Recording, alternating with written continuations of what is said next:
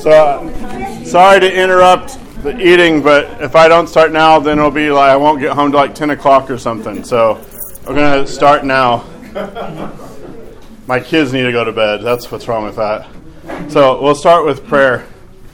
O Heavenly King, the Comforter, the Spirit of Truth, who art ever present to fill us all things, treasure your blessings and giver of life, come and abide in us and cleanse us from every impurity, and save our souls, O good one. In the name of the Father, and the Son, and the Holy Spirit.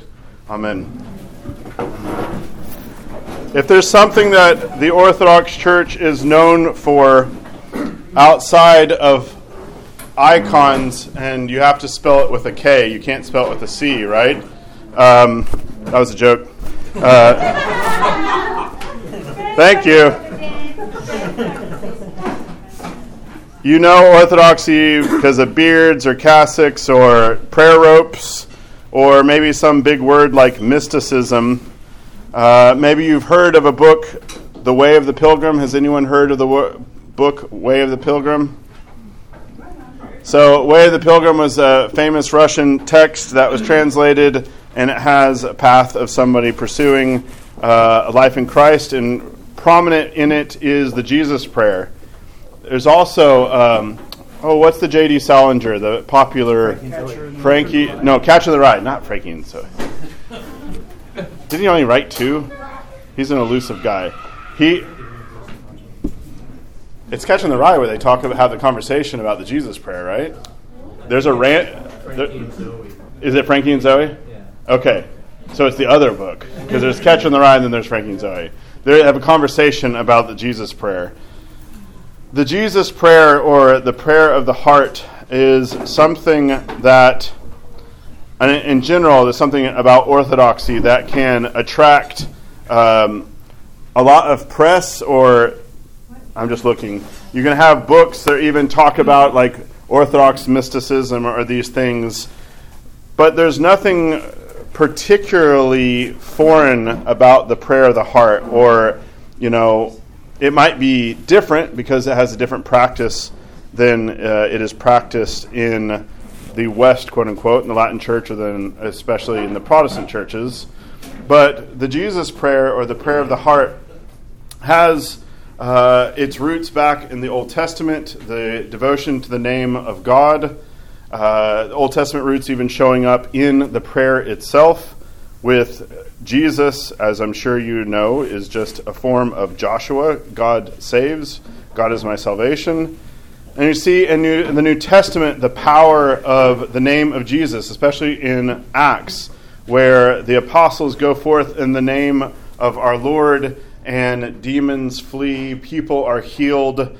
Uh, and you see this triumphant march of Christ throughout the known world, uh, echoed in Paul in the Philippians, his epistle to the Philippians, where he talks about at the name of Jesus, every knee will bow.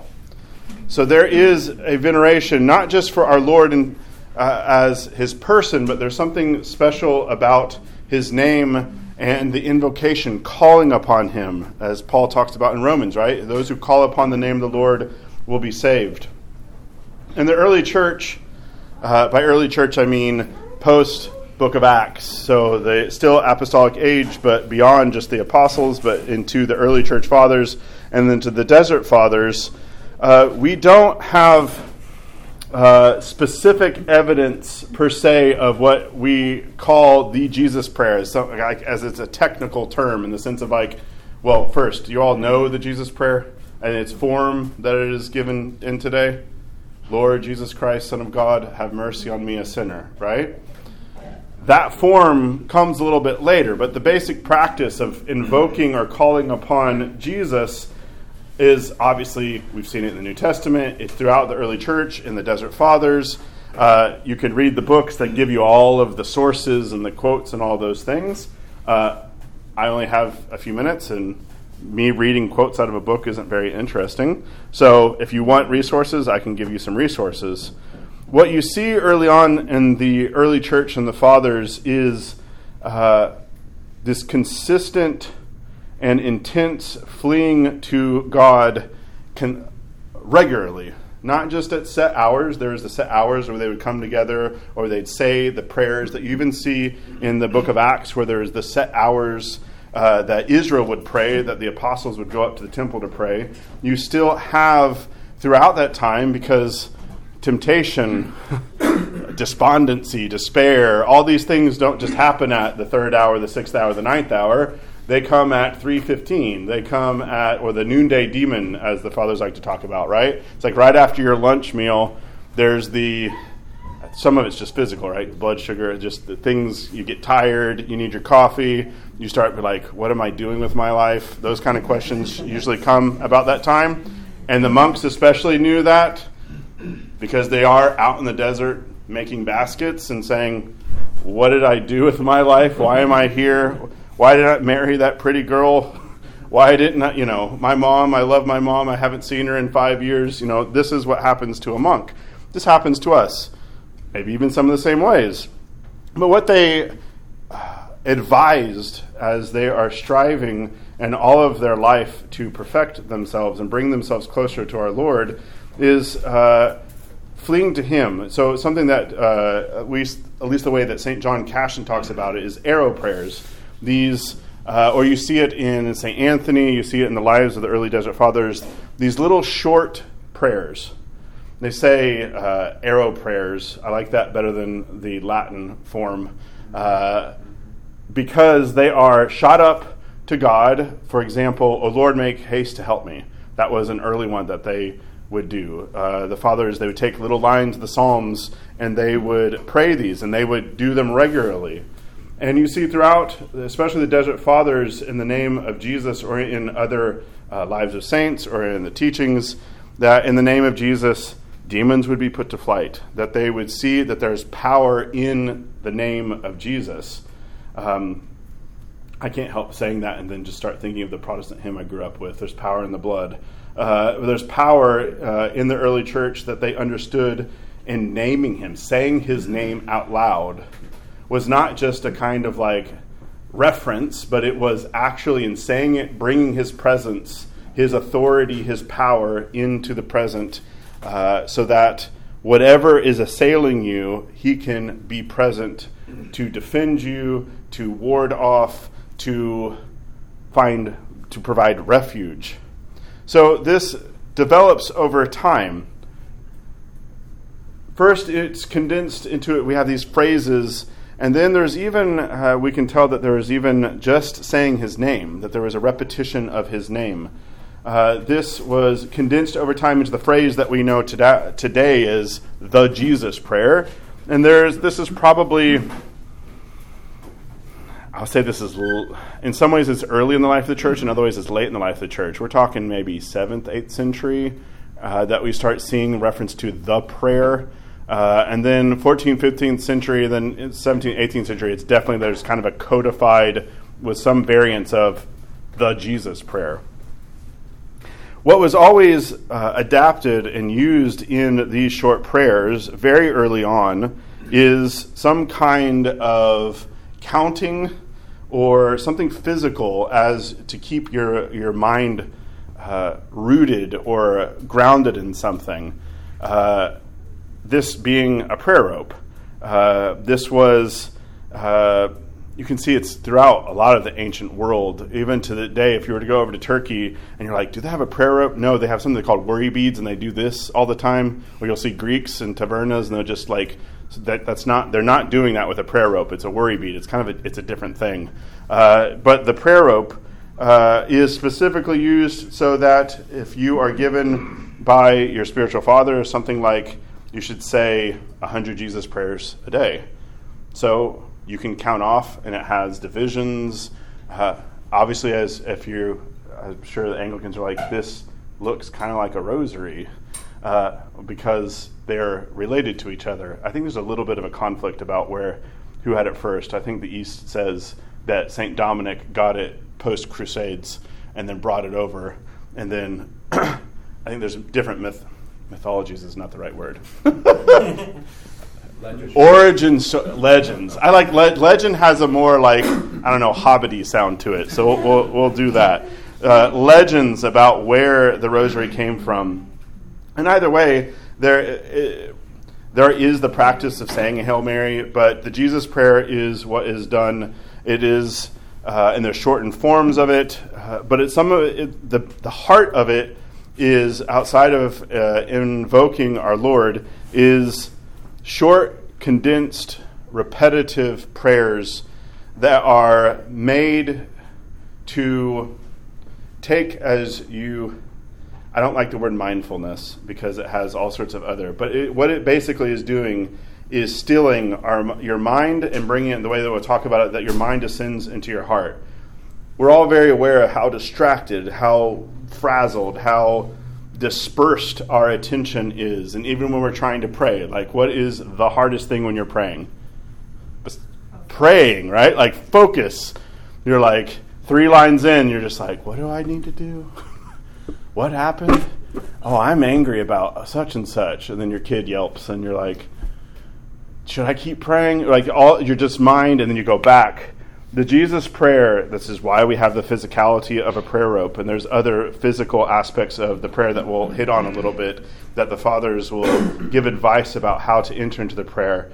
But there is the the focusing of the mind in a way that is not just thinking, but going beyond thinking to communing with him and having him present, uh, invoking his presence, even kind of here that you feel his presence. Even the fathers will talk about a warmth that they'll feel uh, in praying the Jesus Prayer or praying the prayer. So this is not magic. Uh, one of the things about, it's not shamanic, it's not uh, some kind of Um, I'll say technique that is supposed to do uh, something for you. If you were somebody who didn't believe in Jesus and you were doing it, uh, you could just transpose some other mantra, because it's not a mantra. It, that's not what it's supposed to operate as. Uh, it is a very incarnational, um, devotional way of approaching our Lord and calming our wandering mind and bringing everything down into our heart.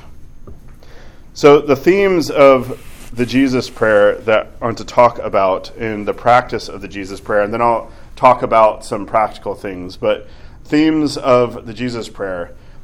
There is in praying the prayer uh, an aspect, or a major aspect the fathers talk about, is vigilance over the heart. This or, or guarding of our heart against thoughts. The way that the fathers talk about how sin uh, gets a hold, how sin inter, in, introduced, uh, is basically a long commentary on James chapter one. Sin comes in, we say, yes, I like that thing, that like this thought that comes in. Then you couple with it, you you kind of get close to it, and you're like, oh, I wonder about that thing. Like, I'm going to drink that third cup of coffee, or I'm going to, uh, I am going to go over to that website, or I am going to do this, or I'm going to watch a bad T V show, right? I'm going to watch a bad T V show after I've said three times I'm not going to do this, and like, lo and behold, there you are, fifteen minutes later, not a thought. Right? There is, once the coupling happens, then there is act. Because before you act, unless it's a habit, you're going to think about it, you're going to contemplate it, and then you're going, and as James talks about, once uh, the act has happened, there, death is born. Sin has been committed.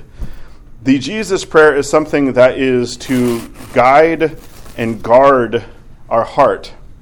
Uh Sin is introduced, the idea of something, a temptation comes in, and if we're watching over our heart, then we can bring Jesus into that moment and have that thought just kind of sail on by. Where, you know, some fathers will talk about you want to fight it, but the main tradition is not to fight it, not to engage it, because it's going to overwhelm you.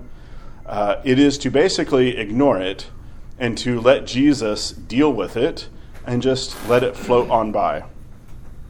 This guarding of the heart uh, is something that, as you can probably tell, that's a lot of work. Fighting sin is a lot of work. But thankfully, this is why the fathers have. It's not like you need to do a full Vesper service in order to deal with one temptation. You're going to say, Jesus, help me. uh, Jesus, help me, and kind of repeat it. It's like bringing him down and saying, I need you to deal with this. I can't, because if I, I'll be overwhelmed by it. The fathers, when they talk about temptation, there are some things, and this is what they call a habit, where it doesn't even go through the process of like the idea is introduced and then you contemplate it and then you act on it. A habit is you don't have to go through that process. A habit is there's the opportunity. You're there. You're done. It's it's happened, right? You don't even, there's no fight. There's no thinking about it. You're just there. That is what they talk about, like bondage to sin. Uh, that is why habits, and when they, things become second nature like that, they're even harder to uproot and take out, which is why vigilance of the heart through the Jesus prayer is um, something they're going to have to have by your side all the time. I was just at uh, Holy Cross Monastery uh, last week. Was that last week? Yeah, that was last week. Okay. Lent also seems to make time just kind of elongate.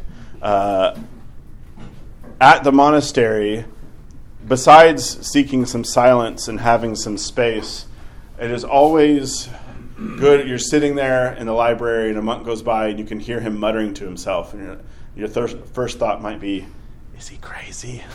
Is something wrong? What's going on? And then you realize you can hear Jesus being muttered under his breath, because as he goes about his day, or she goes about his day, they're saying the Jesus prayer. They might have even a small prayer rope.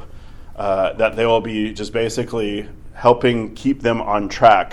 Uh, not that they're necessarily making counting all the time, although they might keep track of how many times they go around, uh, but they are more often than not trying to keep Jesus present in whatever they're doing. This is um, an aspect of the prayer, that physicality that I'm going to talk about, of something like having a prayer rope, uh, that the fathers, in engaging uh, the Jesus prayer, there's different ways that you can engage the Jesus prayer. So for the example of the, the monk or a lay person uh, going around just kind of like washing the dishes, it's a perfect time for you to say the Jesus prayer. Uh, doing some chore, mowing the lawn, like there's driving the car probably is one of the best places to practice the Jesus prayer. Uh, I think you know what I'm talking about as somebody veers in front of you. Uh, there is then also taking Jesus prayer and, and making that a, an allotted specific time that you're dedicating to the Jesus prayer. So it's your constant companion, but it's also something that is uh, that the fathers recommend uh, setting aside time, like in the morning or evening.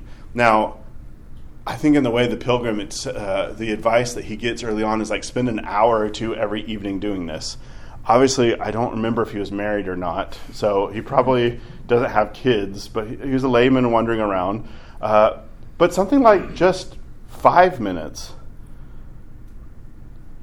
I'm sure you're like, five minutes, that's not that much. Yes, it is. If you're trying to actually do the Jesus prayer, you're going to realize in about fifteen seconds how your mind's going to go, wee, wee, uh, squirrel, squirrel, you know, all over the place. Yeah. There is needing uh, to set the stage where if you're going to sit and do the Jesus prayer, they'll talk about preparing yourself, right? You can't just jump in like, Lord Jesus Christ, Son of God, have mercy on me, a sinner. Lord, Je-. You can, if you need to, temptation's coming. But they'll talk about go into a quiet room. Maybe in front of your icons, get a chair out. They talk this specifically. Sit in the chair, a comfortable position. They'll even talk about if you need to lay down, lay down. I bet most of us, if we lay down and try to do the Jesus prayer, will last about thirty seconds, um, because you're going to fall asleep.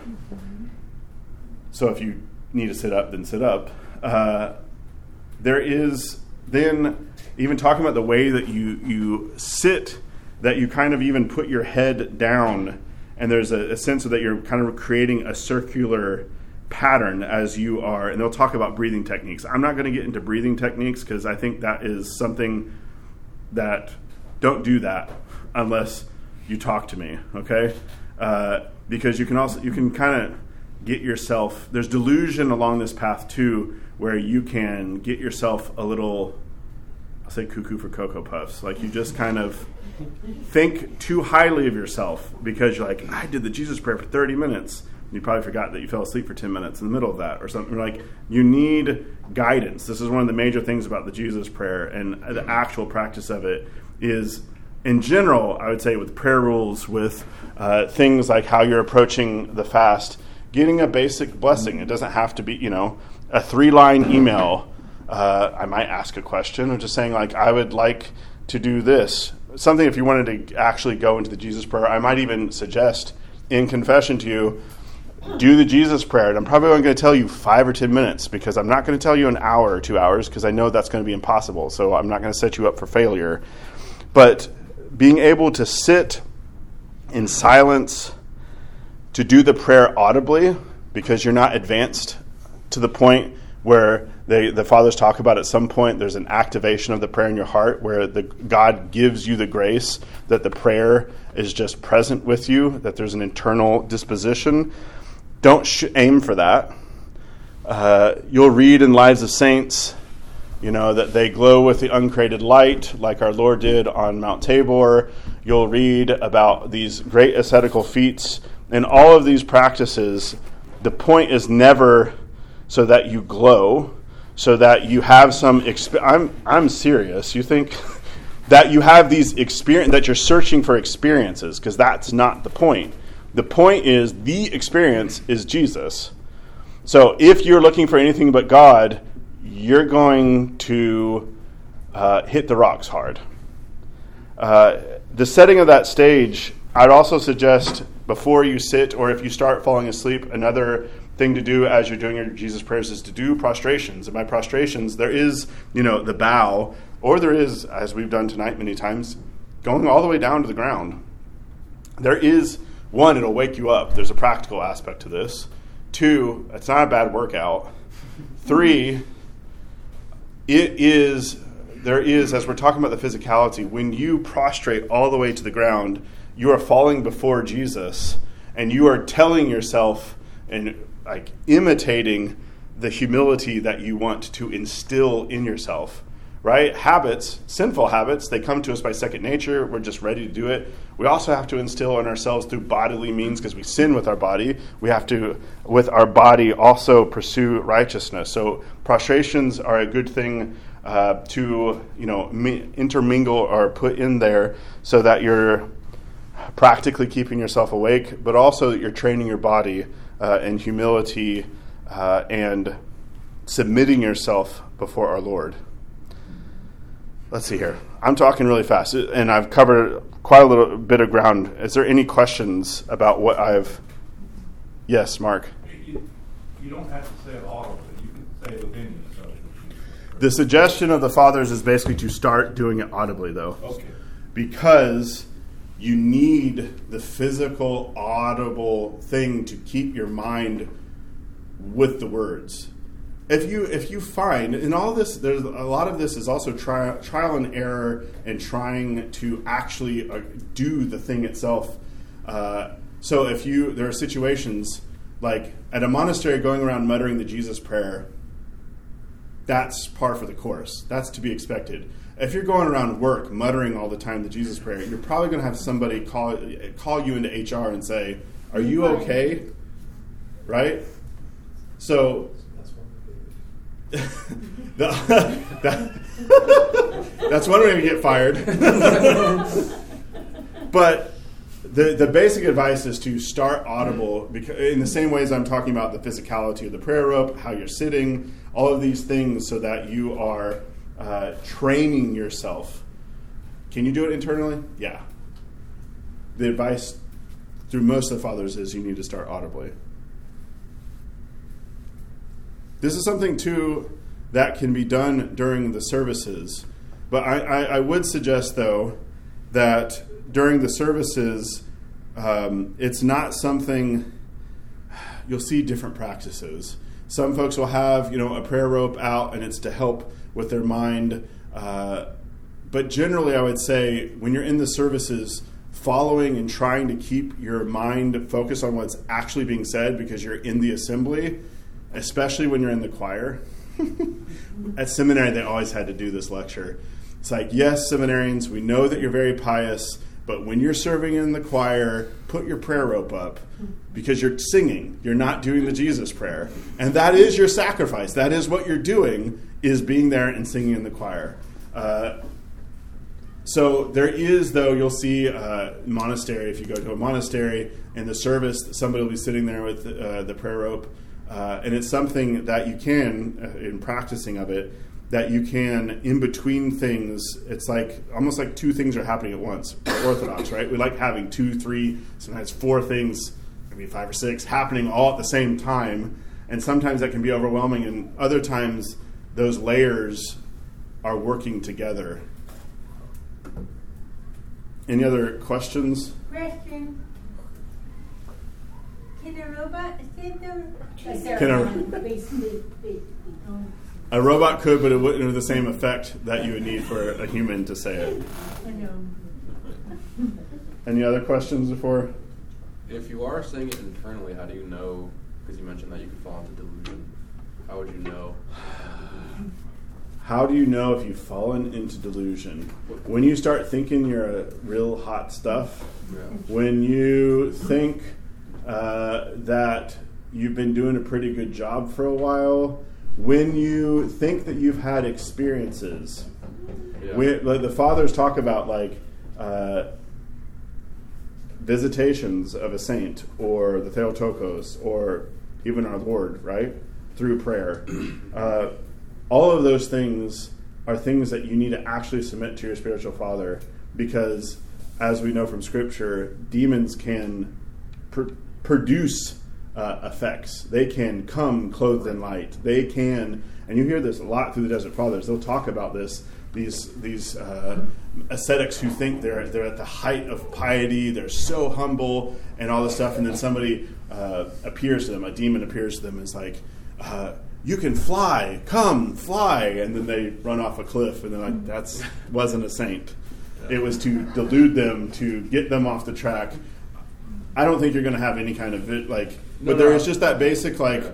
Those experiences, having them submitted to somebody else uh, to inspect the fruit that that actually brings. Yeah. So I, yeah. this yeah. is also part of the path out of delusion, is to do this under direction and obedience with a right. confessor, a spiritual father. Yeah. Which is why you're going to start off at, like, five minutes. You're not going to be, you know, doing all-night vigils in your, you know, bedroom at home, because I'm sure your wife is going to be like, stop playing monk, come to bed, go to sleep. you you got to get up and go to work. I was just pretty supportive. No, you're right. You're right. Any uh, other specific prayers about that? Are we almost done? That is a great question. uh, I got about ten or fifteen minutes. Uh, I have to hold myself to that, or I, I could go on for a long time. There is, in in prayer life in general, uh, you can read in certain Orthodox sources that, like, the Jesus prayer is it. That is, like, the prayer. And you'll find other way, other fathers, or even desert fathers, that have this kind of like argument. The path to salvation, almost like the quickest path or the best way to do it, is psalmody. Others will say it's like, you know, the corporate services. Others will say, no, it's hanging out in your cell and doing your private prayer rule. But all of these are according to the differences that all of us have, right? Like, some of us have a particular, uh, I don't want to say introvert, extrovert, but something like, there's an, an internality, or we can't handle too much outward stimuli, so we really do need to, like, find a quiet place in order to actually get down and encounter God. That, but that's never to be at the expense of the gathering of the saints together at the church. Uh, at the same token, you have somebody like, I can't pray by myself. All I need to do is the public services. I'm like, actually...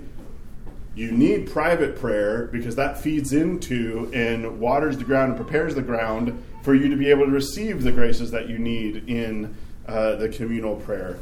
there's freedom in practice in regards to, you know, the use of the Jesus prayer, the use of Psalms, the, the certain ways that you're going to do your prayers. The, the most important thing is that you're actually praying. So if the Jesus prayer is something that uh, you want to incorporate, uh, you can read a, read about it a little bit, talk to me about it, um, you know, get a prayer rope if you don't have a prayer rope, uh, and just start doing it, practicing it. Um, this can be augmented with your evening prayers, morning prayers. Uh, it could, you know, if blessed, replace that, because some folks at a certain time in life where they're just like, what I need is just to sit for ten minutes before the icons, and that is what I need more than anything. That is something that can be done. So, let's see here. When you're beginning to pursue the Jesus prayer, as I was mentioning earlier, there is the need for preparing to actually uh, do the Jesus prayer. To not force yourself, right? So you're sitting down, you're going to do the Jesus prayer. You don't want no false uh, affectivity, like Lord Jesus Christ, like you like you're trying to make yourself feel something, right? Like, don't do that. Don't. You know, we have a tendency to almost like we're like selfie, or like watching ourselves as we're doing something. Yeah. That's probably a product of Instagram and such, and it's gotten worse. Like, we kind of want to watch ourselves like, I'm doing a great job. What the fathers talk about is doing it slowly, purposefully, and doing it without, um, so not wooden, but not overly emotional, and just having your mind be in the words that you're saying. Not that you're trying to gin up in you, like, and don't imagine things, right? The fathers talk about this a lot. When you're saying the prayer, you don't go, Lord Jesus Christ, and you see him, like, in the field with his apostles. You're like, ah, don't do that. Or he's enthroned in majesty, and I'm, like, there, and I'm thinking about... Because, all again, this goes back to, like, those are all things that are going to get you sidetracked.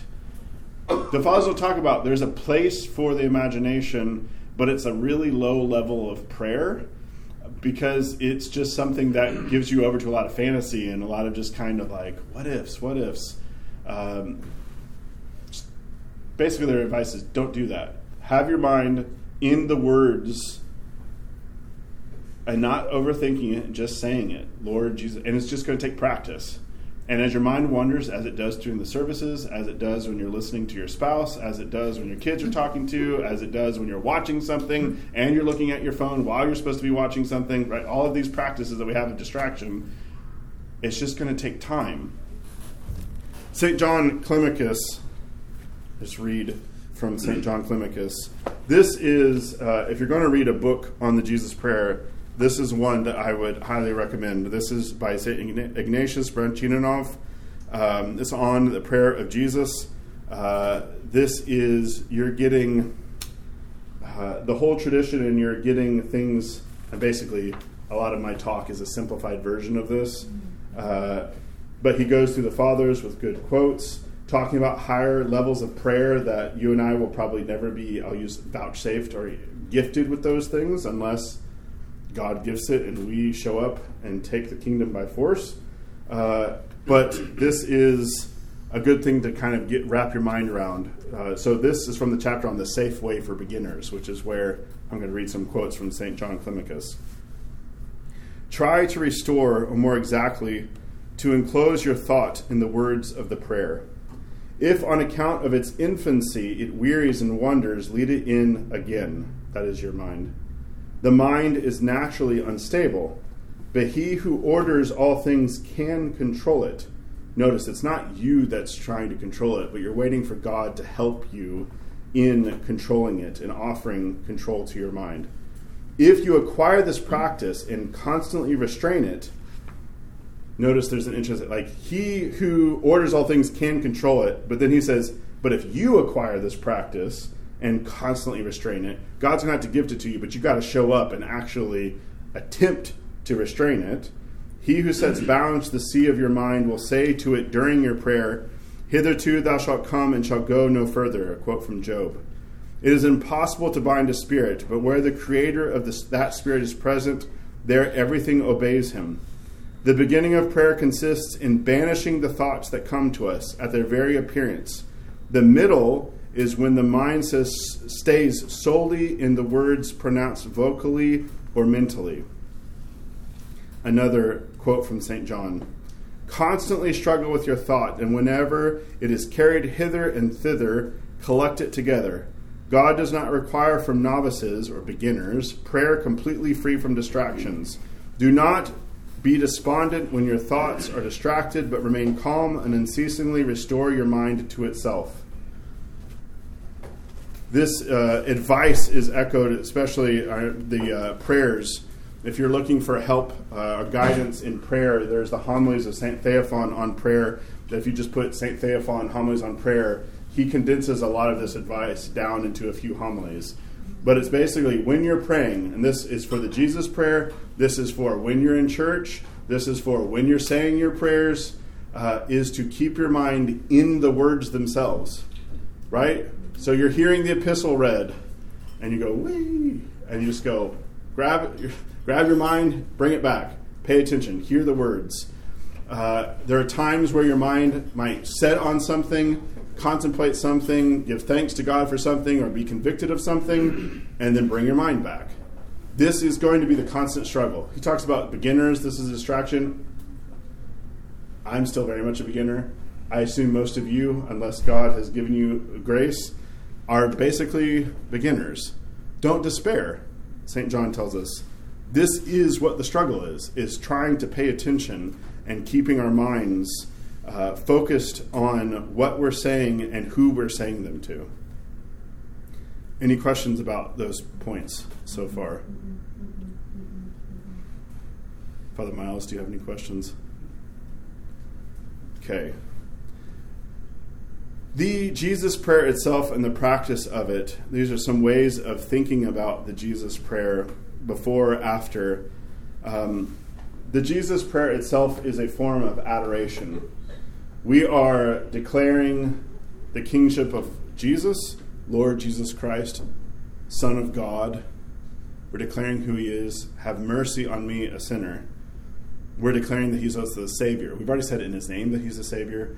Uh, in, we're implying it because he's the king and what we know about him. But all of this is us coming before him and giving him worship and praise.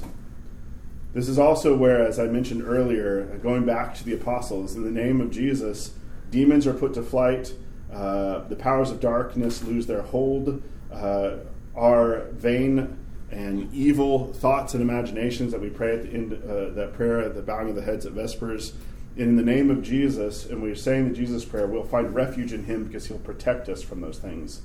If there's particular sins that you are beset by, uh, saying the Jesus prayer internally, even saying it vocally after you've fallen into it, uh, it are things that restore uh, your relationship with Christ. So, adoration, finding refuge in him, and repentance, the Jesus prayer, and doing it for a few moments when you found, like I'm just talking about, that you've fallen into sin. It is a perfect way of bringing Christ into the problem instead of, as we very often do, I sinned. How could I sin? Why did I do that again? How could I have done, how dumb am I? Or how, like, and then your mind just goes, right? And you're not actually repenting. You're just kind of beating yourself up. Uh, you start, like, feeling guilty. You're, the whole time, you're actually kind of being prideful, too, because you're actually saying to yourself, I'm, I should be better than this. What? No. That's not the path of humility that Christ is going to save you from yourself. So the Jesus prayer is something that especially, have mercy on me, a sinner, uh, implores him and brings him uh, into your act of repentance.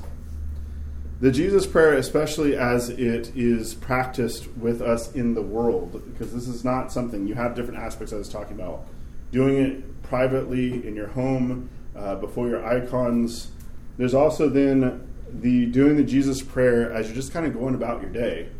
Like, as I gave the example, in your car, when you're at work, when somebody's really bugging you at work, when there's some colleague or some issue, uh, you know, maybe even a family member, having the Jesus prayer right next to you helps transfigure the world. It brings Jesus' presence into everything that you're doing. It can sanctify doing the dishes. It can also soften your heart when you just want to smack somebody or tell them off, to say the Jesus prayer. Most of the time, we just want to run and get right into the heat of the moment and the passion that overcomes us.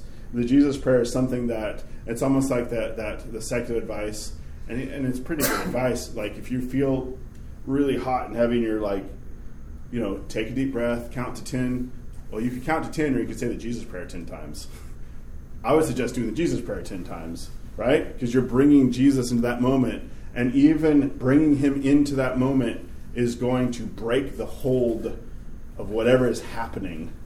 And that's, it's not going to do it. It's not magic. It's not going to do it like immediately, but it will soften your heart. And at the very end of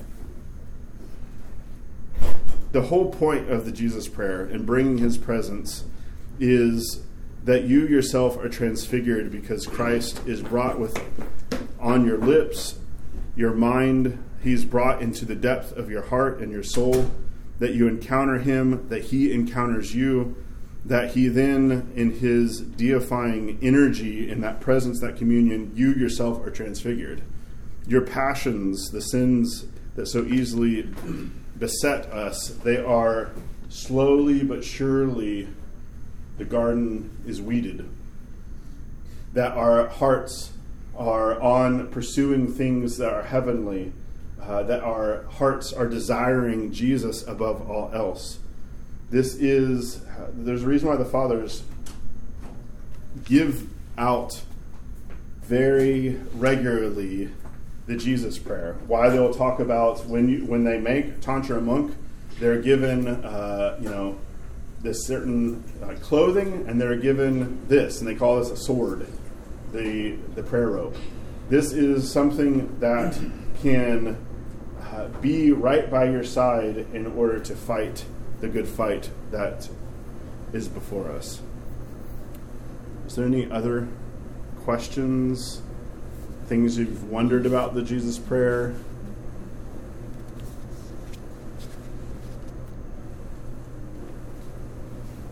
Oh, I must have covered everything really well. Just kidding.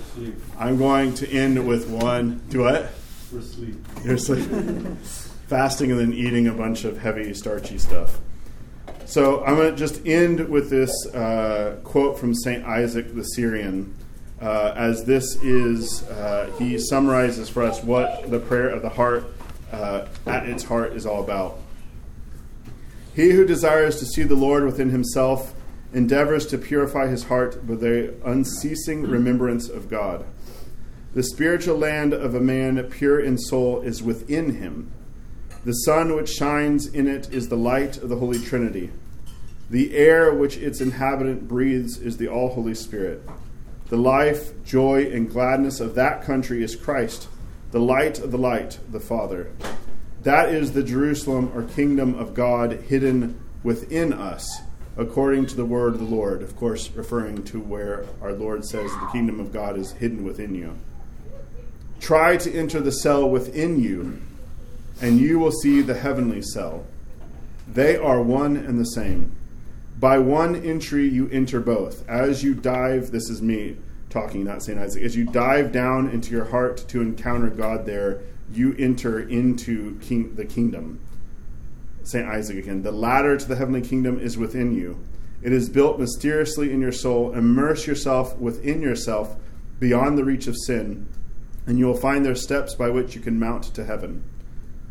Saint Isaac here does not mean in immersing yourself within yourself that we're talking about uh, just mindfulness, where you're just emptying yourself, right? That you are just trying to Uh, control your breathing, calming your body down. There's good practices to do that. The Jesus prayer is bringing Jesus, heaven itself, down into your soul. That is the goal. It is a lofty goal, but it's something that we have to start and fits and uh, starts little bit by little bit in uh, growing our prayer life so that we encounter Christ all around us, but especially find him always present, closer to us than we are to ourselves, as Saint Augustine says, so that we can mount up to the very heavens. Let's end with prayer. Lord, now let us, thou thy servant, depart in peace according to thy word. For mine eyes have seen the salvation which thou hast prepared before the face of all people, a light to enlighten the Gentiles, and the glory of thy people Israel. In the name of the Father, the Son, and the Holy Spirit. Amen. Amen.